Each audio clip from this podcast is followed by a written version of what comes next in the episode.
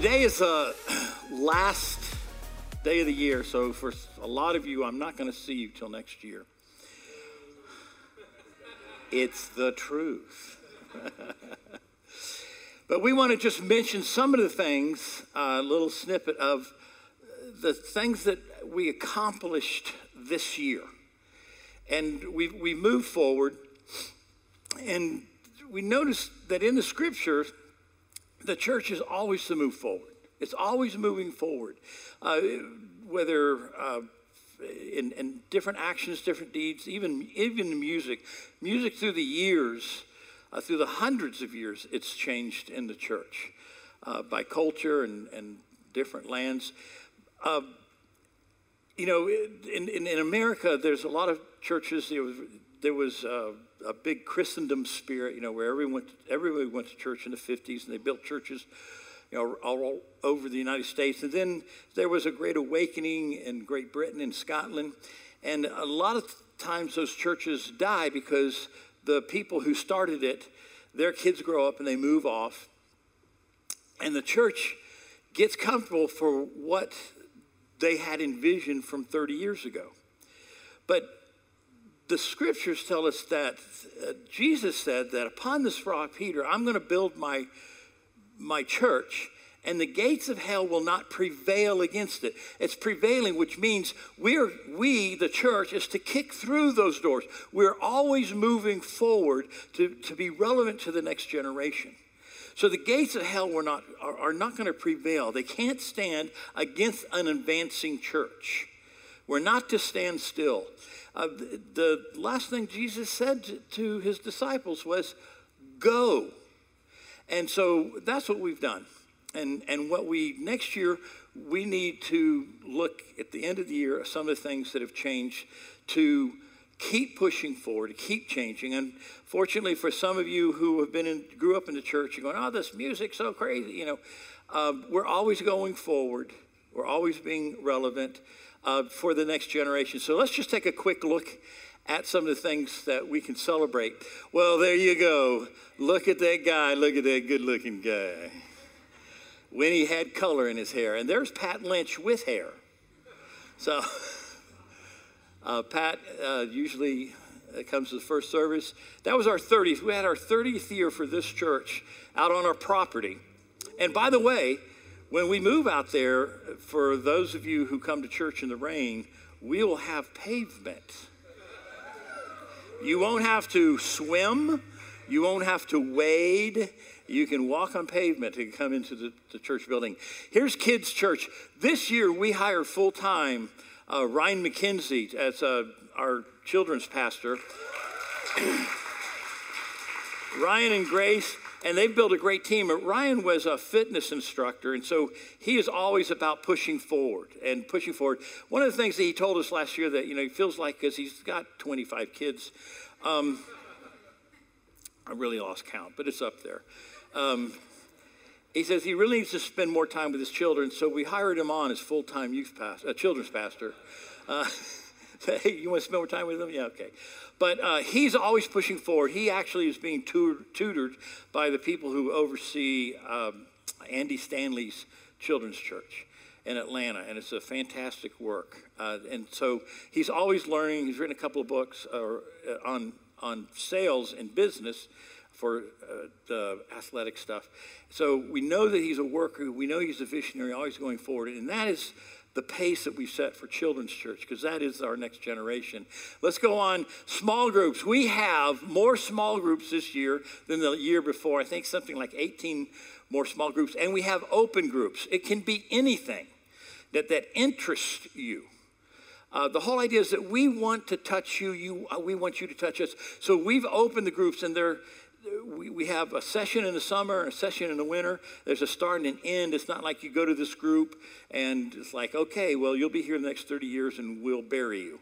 Um, no, you're, you're released. You know, it's like, what if I go to the group and I don't like it? Leave. You know, don't come back. Plus, they change every every so and so. Even look at that one up there. That is not ginger ale. And this kind of rubbed me and any other Quaker or Baptist in here. They kind of, kind of, kind of push it, but they said how to make beer. You know, so I said, how do we make this spiritual? And I think Peter said, it says, learning how to turn, you know, beer, uh, water into beer um, instead of wine. Uh, but, you know, the Lord uh, did tell that, well, they didn't have communion with grape juice. Let's just say that. All right. So it says don't get drunk. But we have more groups. In fact, in the things that we do, uh, we're, we're doing two thirds more. It's tripled than the year before. It is tripled in what we're doing. And like I said, the reason, you know, is, is it to educate you? Is it, you know, education is, is great, uh, wisdom, uh, knowledge is power. But that's not the main reason. The main reason we do this is we want to find things that you're interested in, that we have knowledge about. We want to touch you, and we want you to touch us. We want to get to know you. And, and that's part of what the, the story of this church is. Um, and, and for the next year. Let me just tell you, uh, the, we have a thing called Growth Track. Our Growth Track is just two classes. It's during this service. Um, every month, just two of them. And I call it the fast track. How to get planted. You know, the, you know, people want to know, how do I get planted? And you can wonder for years. Uh, Jason Gilkey, who's been in this church for over 10 years, uh, he actually was the gentleman who owned the property that we bought in Apopka to, to build the next church. And he said just like a month ago, he goes, I, I need to get a little more connected. How do I get connected? And we told him, have you been to Growth Track, Fast Track? He goes, No. He's been here for over 10 years. He's never been to it. And this is how, if you want to know why we do the things we do, the different things that we do, and how you can get planted, who the leaders are of these areas, that would be the Fast Track Growth Track. Uh, if, if that is in your plans. Uh, we have a thing where we used to have the coffee team and this greeting team and this team, and we just all combined them uh, Hannah and Phil Chang are, are in charge of it.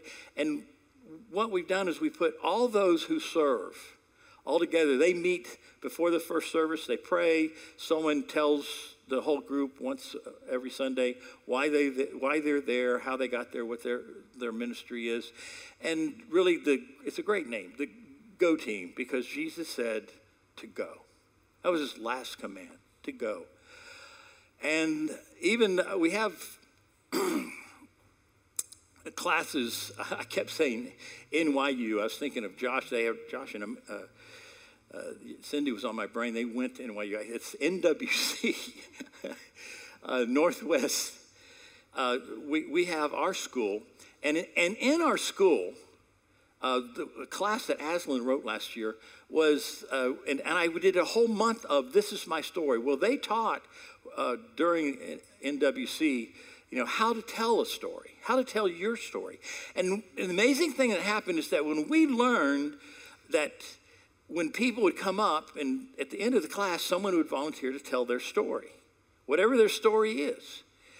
They, I asked Aslan, I said, so what came out of it? She goes, people wouldn't leave. Usually we have a class like that, you know, come nine o'clock, see ya, we're gone. But said we couldn't leave. We had to push them out the door. Is that when whenever you tell people your story, you touch them, you draw them in, you move something emotionally in them and yourself. And we found that there's a connection. And that, that's what this church does. That's, that's our number one purpose. Like I said, you know, knowledge is power. But to have that touch, just as another level. To, to be able to express your story, to have someone hear your story, to hear their story, it connects you with them at another level that's safe. It's inspiring, it's engaging.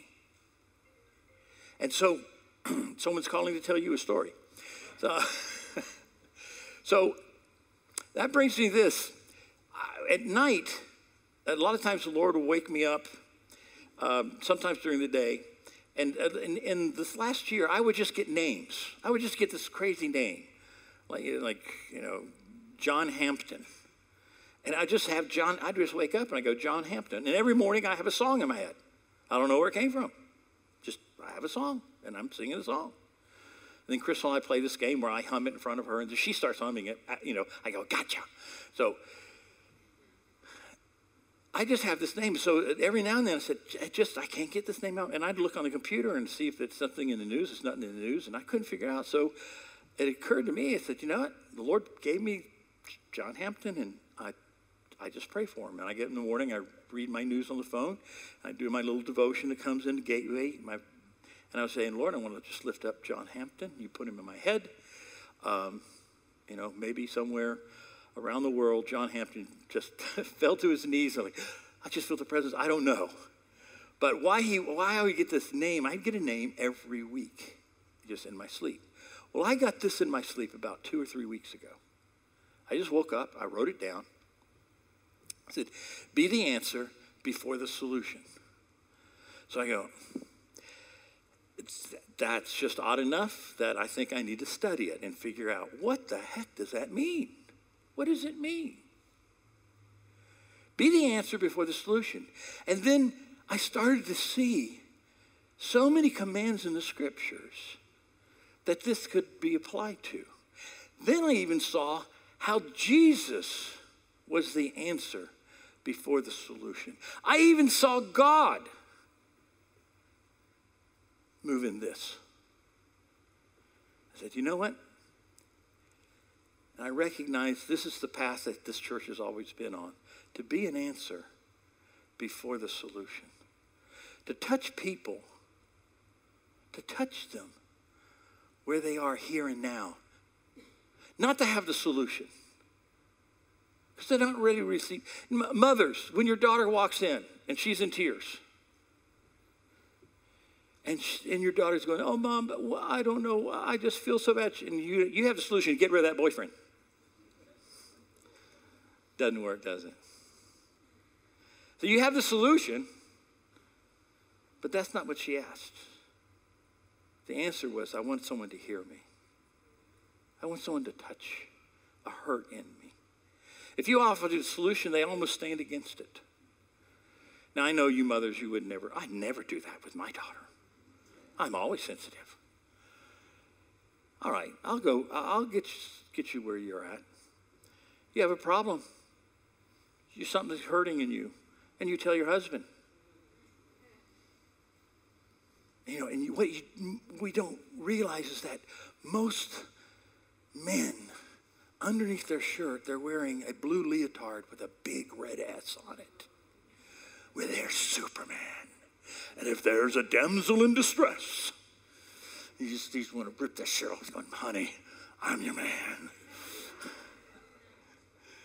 Not that dramatic. They just going, they try to give you the solution. And of course, you always receive the solution, right? I think we're getting a little closer to home. You know what I'm talking about. We all have the solution for everyone's problem, but very seldom do we hear the here and now, what they're saying. Very seldom. Even God touched us before he gave a solution. He touched He, he was the answer before he gave a solution. He said, For God so loved us, that's the answer to feel love, that he sent the solution. when you feel loved, when you feel that emotional touch, and that's how the Lord feels with, He says, I so love you that I'm going to send a solution. You're going to sense my love, and it's the solution. You're going to see my love in Him, and that's going to be your solution. We are to touch people because when you touch them in, in, in, in, some emotional way, for if you, you reach them here and now, it crumbles their wall of doubt. It crumbles their wall of fear. It crumbles it in an instant. We're going to see Jesus doing that. Look at this verse. It says, A new commandment I give to you, that you love one another just as I have loved you. You also are to love one another. By this, all people will know that you're my disciples. It didn't say, go and heal everybody. Go and speak these incredible words. He says, go and love them, and you'll know, they'll know you're my disciples because it's that's where God meets us. Tears down a wall because he receives us as we are. Nobody likes me. No one receives me. There's someone who will touch you. There's someone who loves you right now. What? Wall gets torn down. Solution is going to come. You see, the best way to get a solution is one that you discover yourself. And if there's something always in front of you, a doubt, fear, I'm different, no one receives me. If, if there's something always in there, that's all you see that you can't see what the solution is. And so the answer is is a deal with that. Jesus does it so well. To tear that wall down just for a second and you'll discover a solution. You see, if you just receive, well, Pastor Mark said, it's my truth, someone's going to steal that truth from you. But if you discover your solution yourself, no one can take you from the hand of God. If you discovered the Lord, if you discovered his acceptance, his love, his word, said nothing can remove you from his hand. But for you to discover the solution, someone needs to be an answer to tear a wall down in your life. The here and now. The here and now. In Galatians, it goes, Let us not be weary in well doing. For in due season we shall reap if we faint not. There's just an emotional level that must be touched, and it's touched by other people. That's not the solution, that's the answer to free the solution.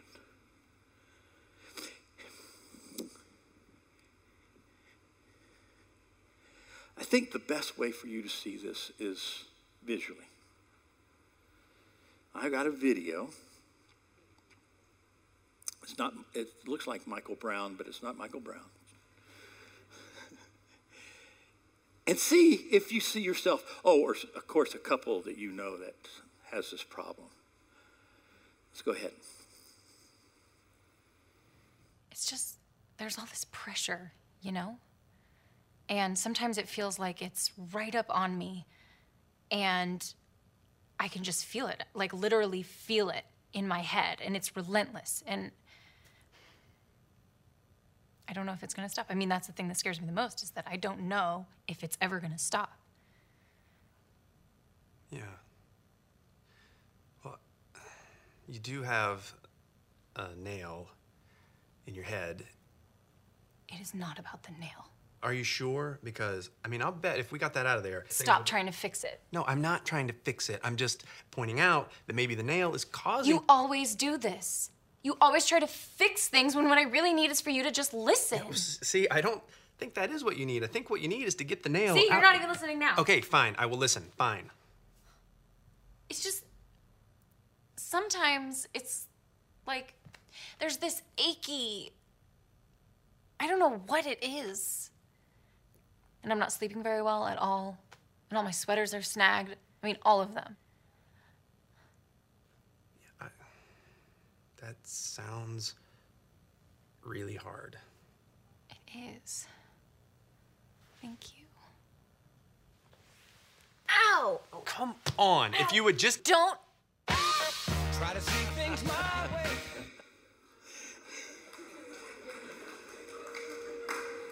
Preach it, brother. he wanted the solution because he had the solution. But not once did she ask for a solution. She wanted someone to listen and accept, to hear her. That's what she needed. And it's so amazing that when, when we read about Jesus, that we see, we, we, we run to the part where it says, and he healed them, but we don't see where he was the answer. that just took down the wall, took down the wall of this person so that they could receive the solution. And I'm just going to read some of these stories, and we'll start with um, 1 John 13. Oh, no, no, we were, we were already there. Um, before I go to the scriptures, it's interesting that philosophy today, uh, psychology today, they made a statement. They had a huge study of different professors, and they still can't figure it out. But they have found that there is actually a, a connection with a, a, loving touch, a loving word, that it stimulates a part of the cortex that nothing else does except when people are touched either physically or emotionally, something is stimulated in the part of their brain. So that through words, through touch, by giving someone attention, they experience joy, love, gratitude, and sympathy by that one touch. And Jesus does this so well. In Matthew 8, verse 2, a man with leprosy came and knelt before Jesus and said, Lord, if you're willing, you can make me clean. Let's look at the situation. Jesus is standing here. Now, first of all, leprosy is a death sentence. And besides it being a death sentence, that once you're discovered that you have leprosy, you live by yourself. You live off in, in colonies because it's, tra- it's transmitted by touch. And so, from, from being in a family, you're banished. Not to be hugged, not to be able to hug your grandchildren or your children or your wife or your husband, your mom. You're banished. You no longer have that touch. How, how that must just ache. I mean, it's all you can think of is if I could just, if I could just Feel the caress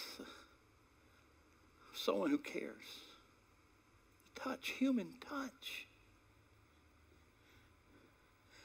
So this man, we don't know how long he's been banished. I mean, if you if you come up on, on people and they see that you're a leopard, they throw rocks at you to keep you away from them. You're completely rejected. And out of love, you don't go near your family in fear that you're going to give it to them and they reject you anyway. And here a man comes up to Jesus. He said, If you're willing and you, you can make me clean. Here's what it says. We don't see this part because we go right to the healing. Jesus reached out his hand and touched the man.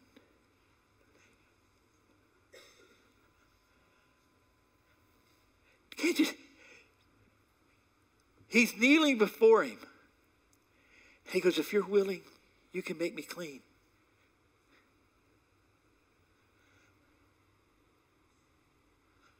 Don't you know he froze? You touched me.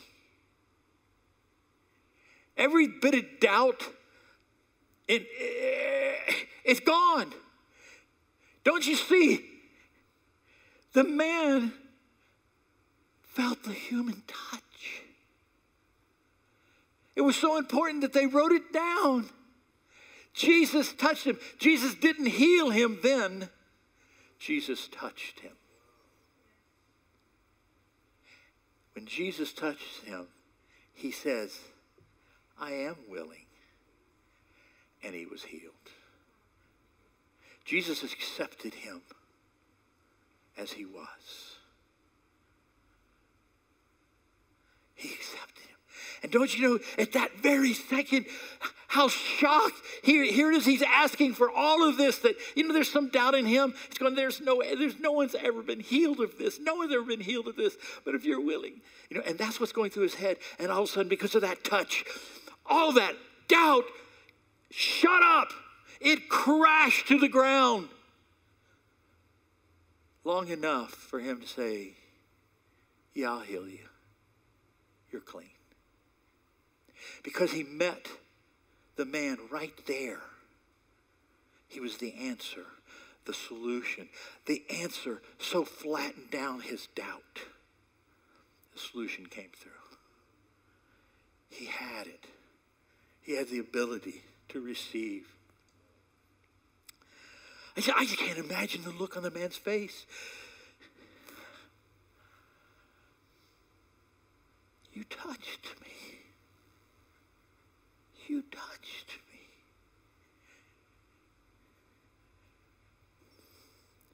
When Jesus was walking through the town, Zacchaeus, the tax collector, that nobody liked, little Zacchaeus, and he was couldn't see over anybody, so you know, he'd hike up his skirt, he'd run ahead, he climbed a tree so he could see Jesus. Jesus is walking through the town. He looks and goes, Zacchaeus, come on down. I'm having supper at your house. What? Shocked.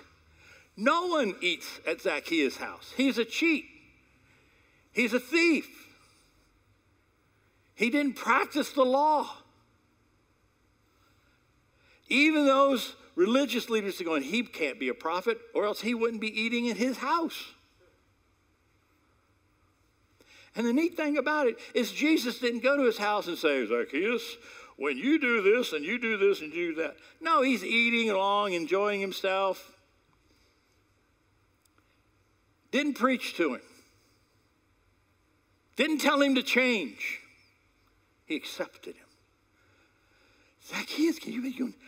I got this guy, this uh, prophet in my house. He's sitting right next to me. He's in my in all the city. He all all the walls come down for Zacchaeus. He has been accepted by a religious leader. Zacchaeus stands up. He goes, I need an announcement to make here. Attention. Anyone I've cheated, I'll pay you back. I will only collect lawfully what goes to the government. I will make it right. Because Jesus was an answer. He touched him emotionally and stripped all the arguments he had against the law down. Stripped it down. Stripped all the arguments. He was accepted as an equal. He was, he, he, he, was treated as so. And this is amazing to me. Most of the people that Jesus hung with, Christians today stay away from. Wouldn't be seen with. Jesus was about being the answer then the solution. Today, we want to be the solution for the world. And Jesus is our example to say, hey, be the answer. Crush down the walls of doubt and hate and bigotry so that solution can be found by them. I love a story that Jesus was said, hurry, you got to go to Zacchaeus' house. Not Zacchaeus, uh, we were just there. We leave Zacchaeus. We're going to Jairus' house. We're going to go see Jairus. Jairus' daughter is very sick. They think she's going to die. So he's, he's making his way. There's crowds pressing in. And he, somebody touched me. you know what? I mean, the Bible says, he goes, the crowd backed up. They're saying, it wasn't me. it wasn't me. He goes, No. And Peter goes, There's people everywhere. How do you know? He goes, Here's how I know because power left me. Somebody touched me in a different way. And a lady who had an issue with blood for 12 years, which is considered unclean, just touched the hem of his garment. And she came forward and she threw herself down. It was me. I just knew if I could just touch the hem of your garment. In any normal situation, Jesus publicly would have to reprimand this woman for touching him and her being unclean. Now he has to go dip himself seven times in the river to be clean because this unclean thing touched him with the issue of blood. And he turns to reprimand her and says, Your faith has made you whole, daughter. What did he call her? Called her my daughter. A term of endearment. This woman obviously, Jesus was just turning 30. This woman had an issue with blood for 12 years. She probably was older than him. And he turns and says, Your faith has made you whole, my daughter.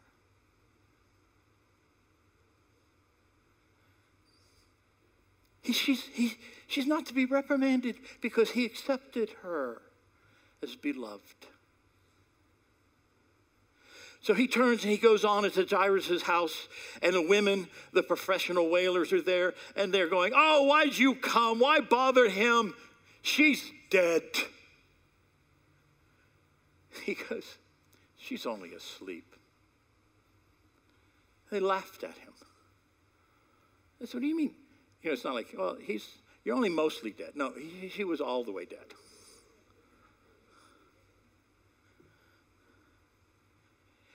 And here's what he did. You see, if it were me, and they, I would, I have a moment here to, to prove who I am, that I'm the Messiah, I'm the one who came, I'm gonna, I'm gonna put you in your place. Stay here and watch me raise the dead. But what did he do? Said, She's just asleep. Leave. Leave. Leave. She's asleep. Leave. Leave this little girl. She's just asleep. He said, when all of them had left, except for her parents, he said, Get up, little girl. Bring her something to eat.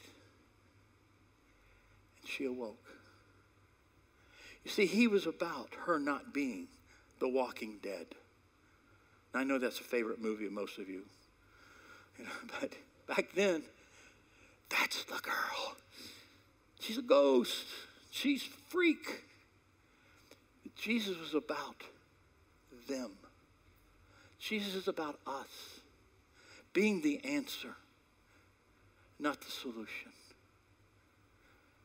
He was the answer to move all those people out so he could be the solution. They were in the way. He became the answer so the solution could come.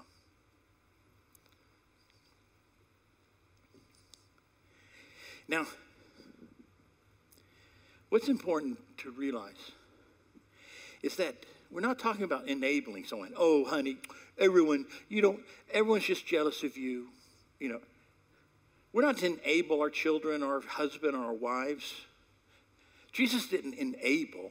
He became the answer, but you, once, you, once you become the answer, for instance, the prostitute that was thrown at his feet, do you think those men clothed her before when they drug her out of that room? You know, let's stress. I bet she was just trying to hold on to whatever she could to cover herself and gets thrown at Jesus' feet and he's drawing the sand. That's why I think he was drawing the sand. He's doing He's just drawing the sand. He says, whoever's not guilty of any sin, you throw the first stone. So he defends this woman who's guilty. He didn't say she wasn't guilty, he was the answer. He wasn't enabling, saying, Oh, honey, you didn't really sin. No, she did. Because when it was all done, he goes, Where are the guys? She goes, They all left. He goes, Okay, now clean it up. Go sin no more. I know what you did. He didn't enable. When Jesus went through Samaria, Uh, met the Samaritan woman at the well. She was shocked because most Jews walk around Samaria and in fear of bumping into a Samaritan because they'd be unclean. He goes, Could you draw me some water? Touch the water you're going to drink? That's unheard of. He goes, Yes. Please draw me some water. So she draws him water and he drinks. He's unclean, but he, she's accepted by him. She, he received water from her. She's like, shock. Just like, maybe not as much as the leper, but she's like, this Jew's drinking water I gave him. And then he reveals, you know, the man you're living with is not your husband, and you had five husbands before this. Was that enabling? No. When you're the answer to the here and now. It opens the door. It so, it so destroys the argument of people that you touched them, you accepted them where they are. There's all the doubt and all the fear and the arguments crash down that gives them a, gives them a moment to hear the solution to their problem. It's Jesus. Then I was reminded that this, the 30, 30 more years ago, I used to go to the parks. And I'd see the little kids, the young teenagers get kicked off the basketball courts in the evening. Um, and they were just disorganized. So I would take them over to the basketball net that had no net. I even had my own net, and we'd put the net up. I'd put one of the kids on my shoulders, and they put because you don't shoot on that net because the ball goes through, and all the big you know adults took. And so I would play basketball with them. And in between, we would, you know, I'd hear their stories because most of them didn't have fathers or much of a family. And I'd listen to their story and they'd listen to mine because I respected them. And that's how this church was begun. And that's what this church has always been about. The answer before the solution. To touch them at an emotional level that Jesus did, not enabling, but to touch them, to listen to them, to accept them, to crush the doubt, the fear, so that they can discover the solution. There's probably somebody in your life, someone you know, maybe at work, maybe a relative.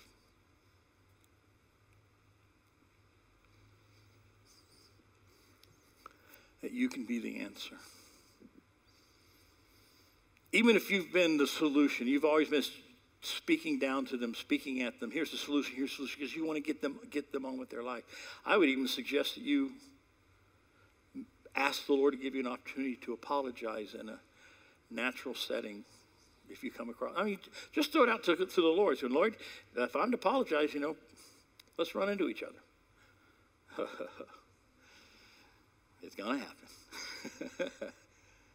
so you can apologize. Listen, I'm so sorry.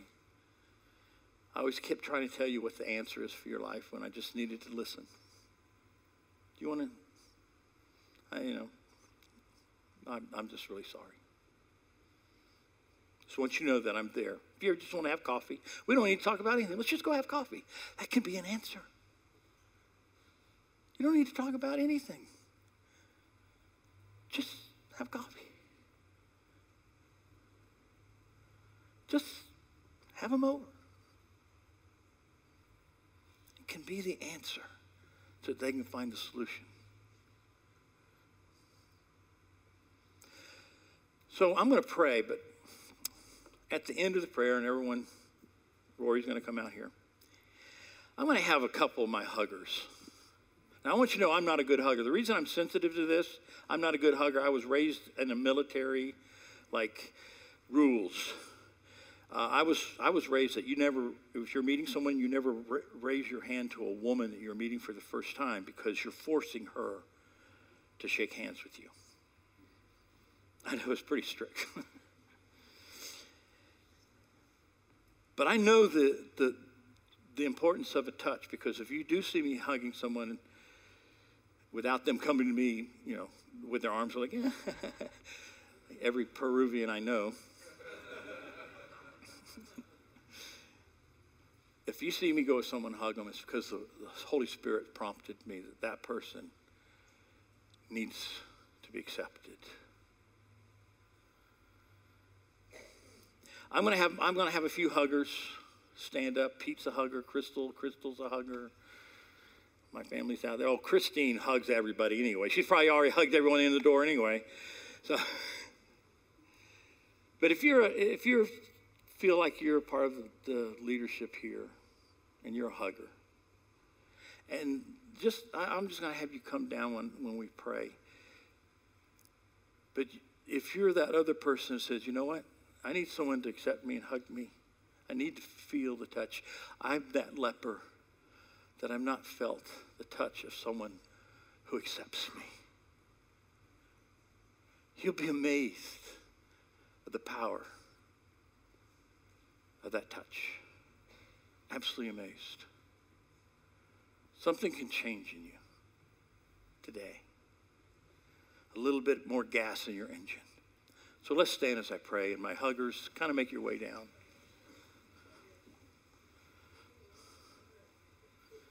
So, Father, we thank you that you are our answer, that you loved us first, and then you sent the solution in your Son. You loved us. And then your Son showed an example how he accepted us and then let us discover his salvation. Wow, Lord, my prayer is that today that we not only become the answer, but for those who are out of gas, that they'll just come and receive a hug, a touch, someone who loves them, who accepts them as they are. As your word says, as I have loved you, love one another. And this way, everyone will know that you're my disciple. So, Father, we thank you. We thank you for your Son, the Lord Jesus. Amen. Amen. All right. Well, um, just a couple reminders of the announcements that the fast is starting this Saturday, and then we have the New Year's Eve party. This is the last service right here of 2019. Anybody want to give a cheer? Come on. All right. We will see you guys next year, next week.